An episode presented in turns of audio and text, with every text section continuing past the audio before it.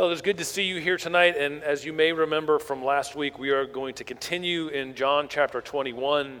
Uh, last week's lectionary passage was actually verses 1 through 19. Um, as I uh, boldly declared last week, I know better than those that put together the lectionary, and that is too much to do in one week. So we decided to split it up. So we are officially off the tracks. We are not on the lectionary text this week.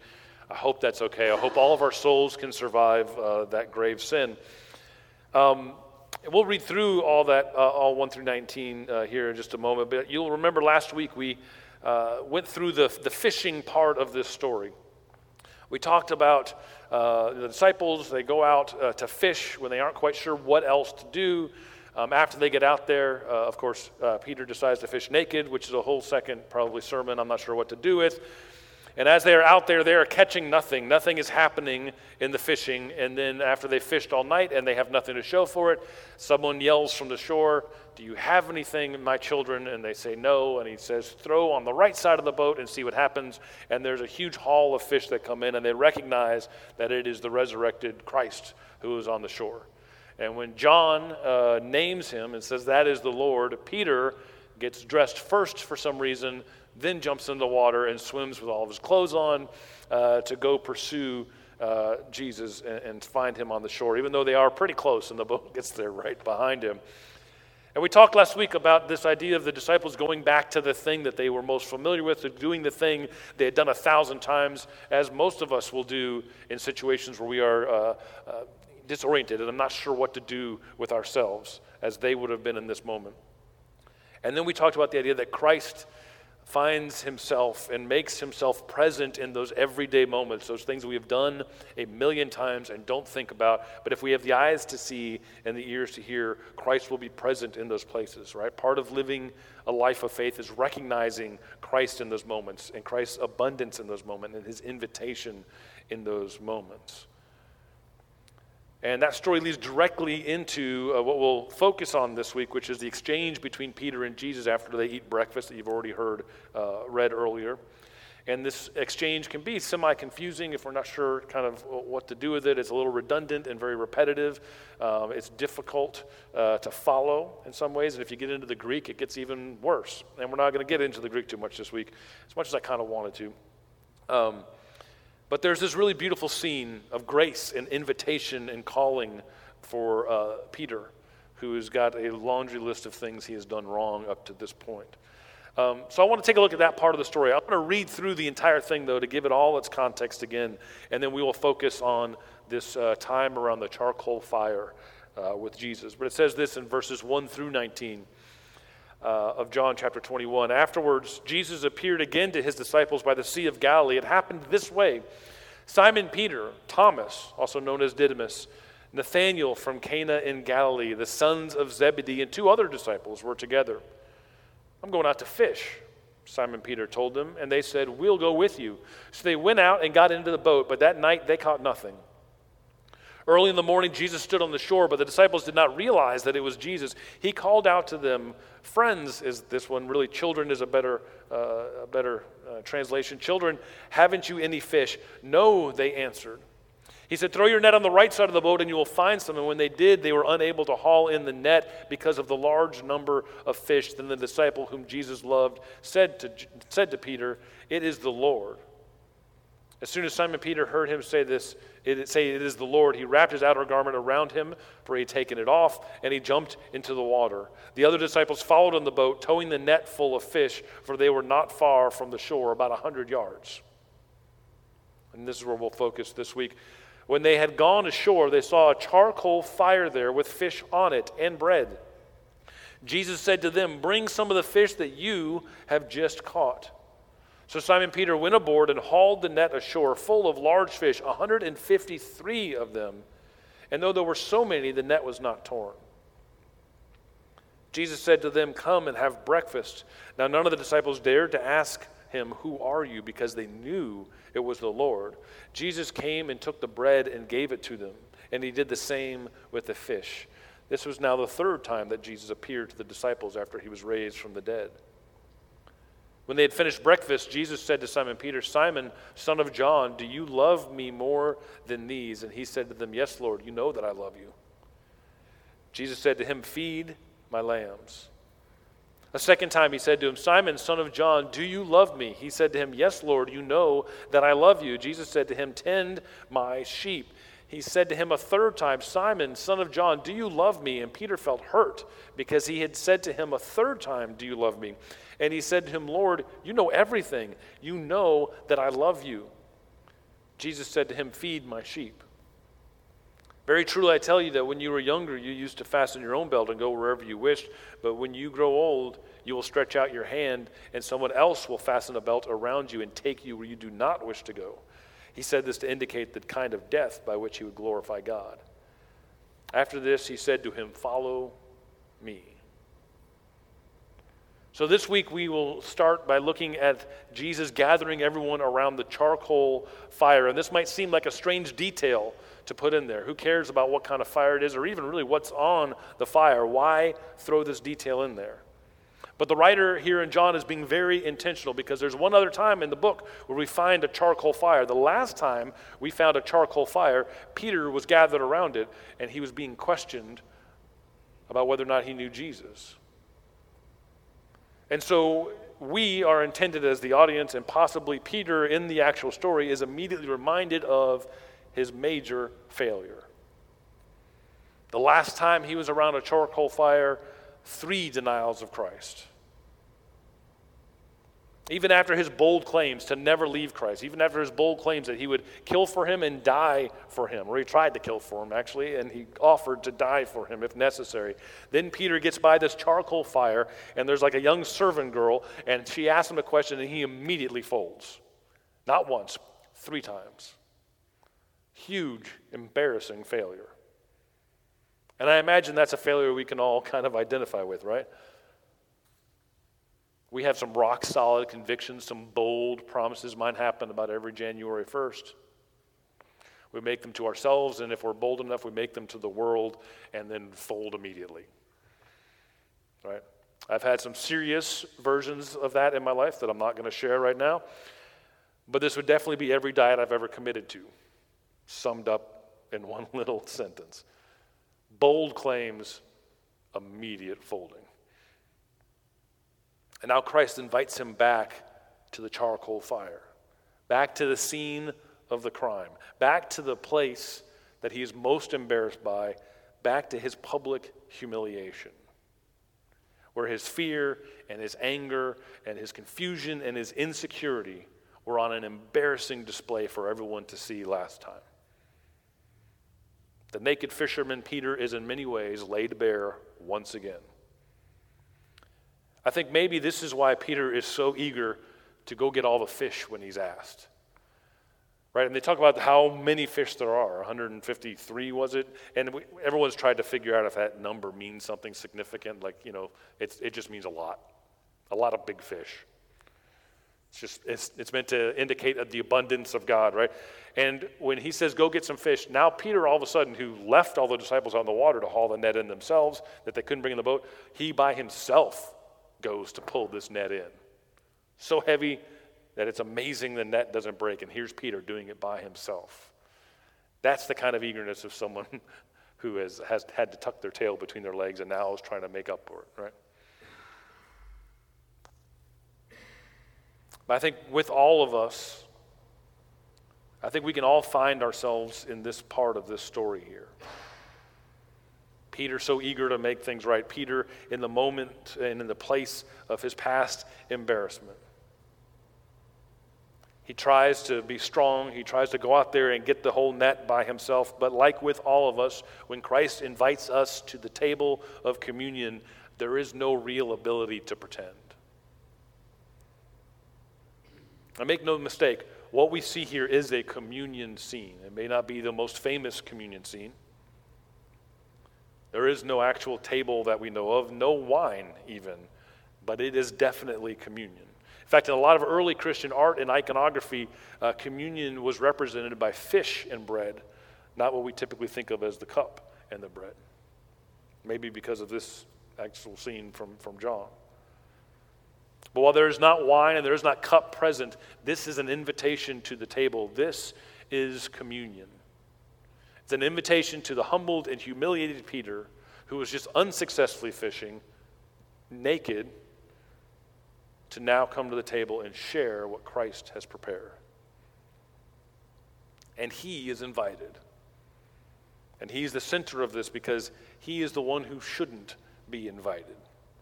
But he is because the table is always a place of grace, right? And in this case, it is the location of Peter's restoration to the Christ that he denied.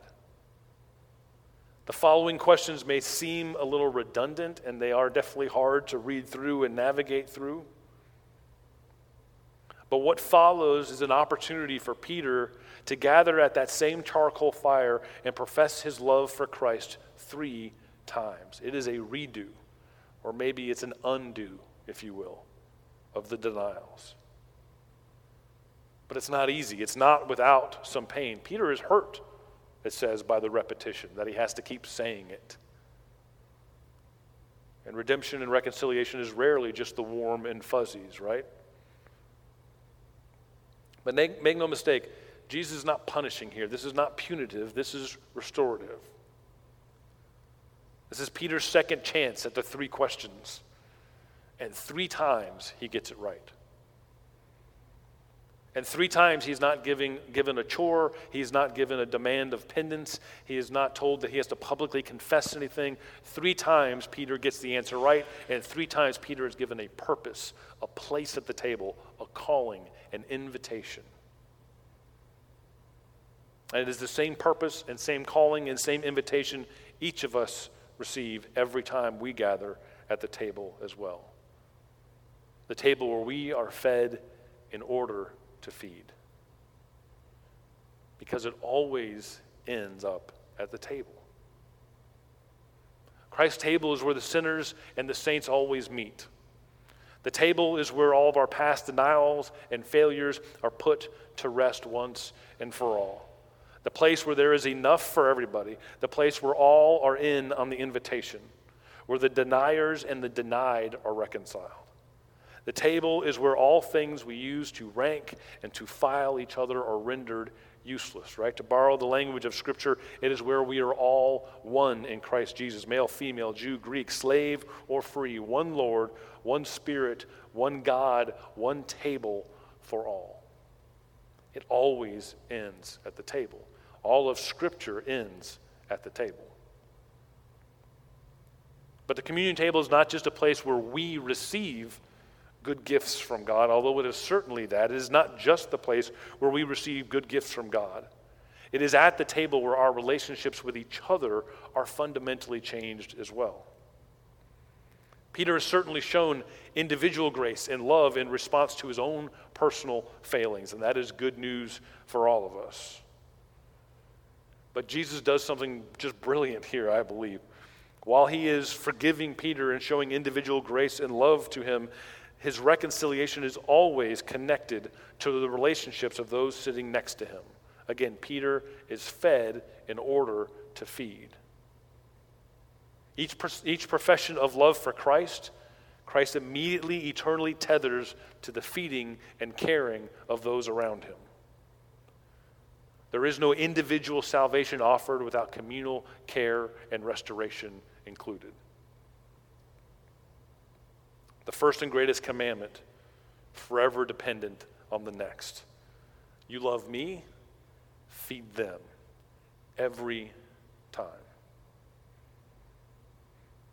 And this is something for us to take a cue from. I'm not sure if you grew up with a different way of looking at it. I certainly was never taught this, I don't think, growing up, or I just ignored it. But we are not permitted to, quote unquote, get right with God at the table without, quote unquote, getting right with each other in this world. Right? In the, in the letters of Paul, we are told to not even come to the table if we aren't reconciled to each other. We are told that communion is negated when there's people who are going hungry in the room. Each week in the Lord's Prayer, we pray that we might be forgiven to the extent that we forgive others. Because the vertical and the horizontal don't get separated in the cross because we don't get to have one without the other. And as we hand each other the bread and we hand each other the cup, we are reminded. We are reminded that we love as we were first loved. That we return the love of God by demonstrating a genuine love of neighbor. We are reminded that there is no being fed without also feeding each other. And all attempts to extricate love of neighbor from love of God are denials by nature, not communion it always ends at the table. The table is also where Peter is invited to bring what he has and to share it. There's already fish on the fire, but Jesus tells him to bring what they brought in. And like Peter, we are also invited. And like Peter, we come to the table knowing that our full nets come from God, anyways. we'd be naked and empty boated without Lord. Knowing that our net full of fish is due to Him. And knowing that Christ never hesitated to show us gratuitous generosity. Just as I benefit from God's abundance, so you should benefit from mine. It always ends at the table. This is why uh, weekly communion is so important to me, why I'm so excited we're doing it again, even though we haven't quite figured it out. We're, it's a little rusty each week. We feel a little weird doing it, don't we? We're out of practice. It's okay. We're not here for a performance. But it's why this weekly communion is so important to me. I genuinely believe that it is as important as anything else we do in this room. No matter how the music goes, no matter how the sermon lands, or in many cases flops on the floor, we always end at the table and we are reminded that whatever went well or didn't go well in this room or in our weeks, we are all recipients of God's endless grace. It is a weekly reminder that we all share the same table, the same room, the same love, the same God of the same Spirit. And in this vulnerable act of giving and receiving from each other every time we gather, we remember why we are here. Communion is not just a thing we do, it is not just a side project of our theology and our mission. It is the embodiment of our theology and mission. It is what we are called to do each and every day.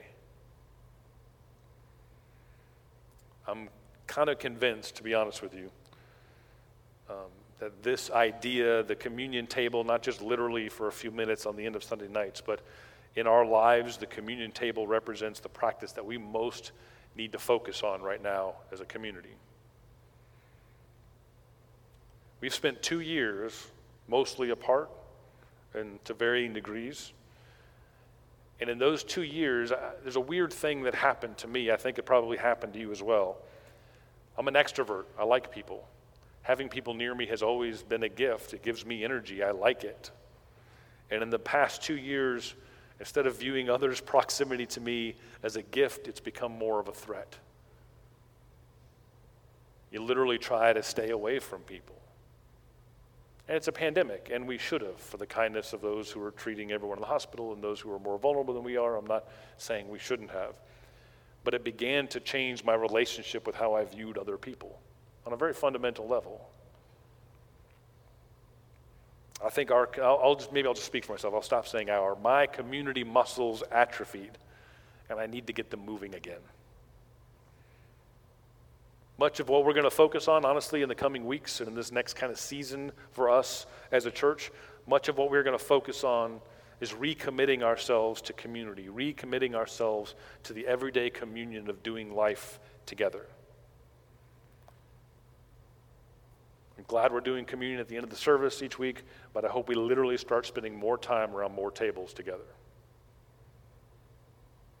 Because that is what it's all about. It always ends at the table. We need the constant reminder that we are invited into each other's lives, no matter who we are, no matter where we are. We need the constant reminder that we share the same table and the same God and the same grace and the same love because the world is constantly convincing us that we're somehow out there on our own. We need this daily commitment to bringing the abundance we have been blessed with to the community who needs to benefit from it. and to help make sure that both literally and figuratively everyone is fed. And look, I am I'm the chief of all sinners here. I don't know about you, but I am genuinely struggling with how to get out of this mode after the last couple years. I'm genuinely struggling with how to get out of my own head.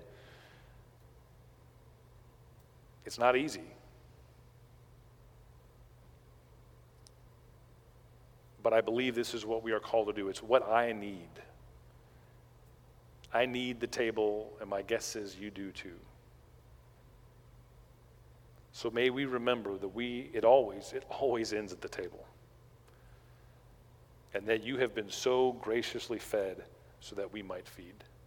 Let's pray.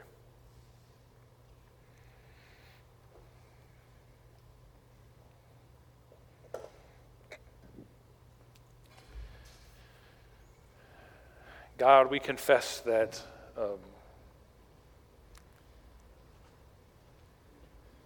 confess that it has become more difficult to center our lives on your communion. Not just literally in a worship service, but Lord, as that overriding metaphor by which we live our lives, that story that directs our days. God, we are grateful that your table is open. We are grateful that it is set for us. We are grateful that no matter how many times we have denied you in whatever way that may look, no matter how many times we have failed to love you or our neighbor the way we should, that the table is always open to us. That your grace and your love and your forgiveness is always available. God, may everyone in this room every day continue to receive from that communion table. But God, may we not only receive from it, may we not forget that we have been fed so that we may feed. That you have blessed us abundantly so that we might care for those around us. So that we might big, uh, build bigger tables with more seats and invite more to come. God, we do love you so much. We are grateful for your communion table and for what it means to us. May we never forget that this is where it always ends. We love you. And we ask all this in your name. Amen.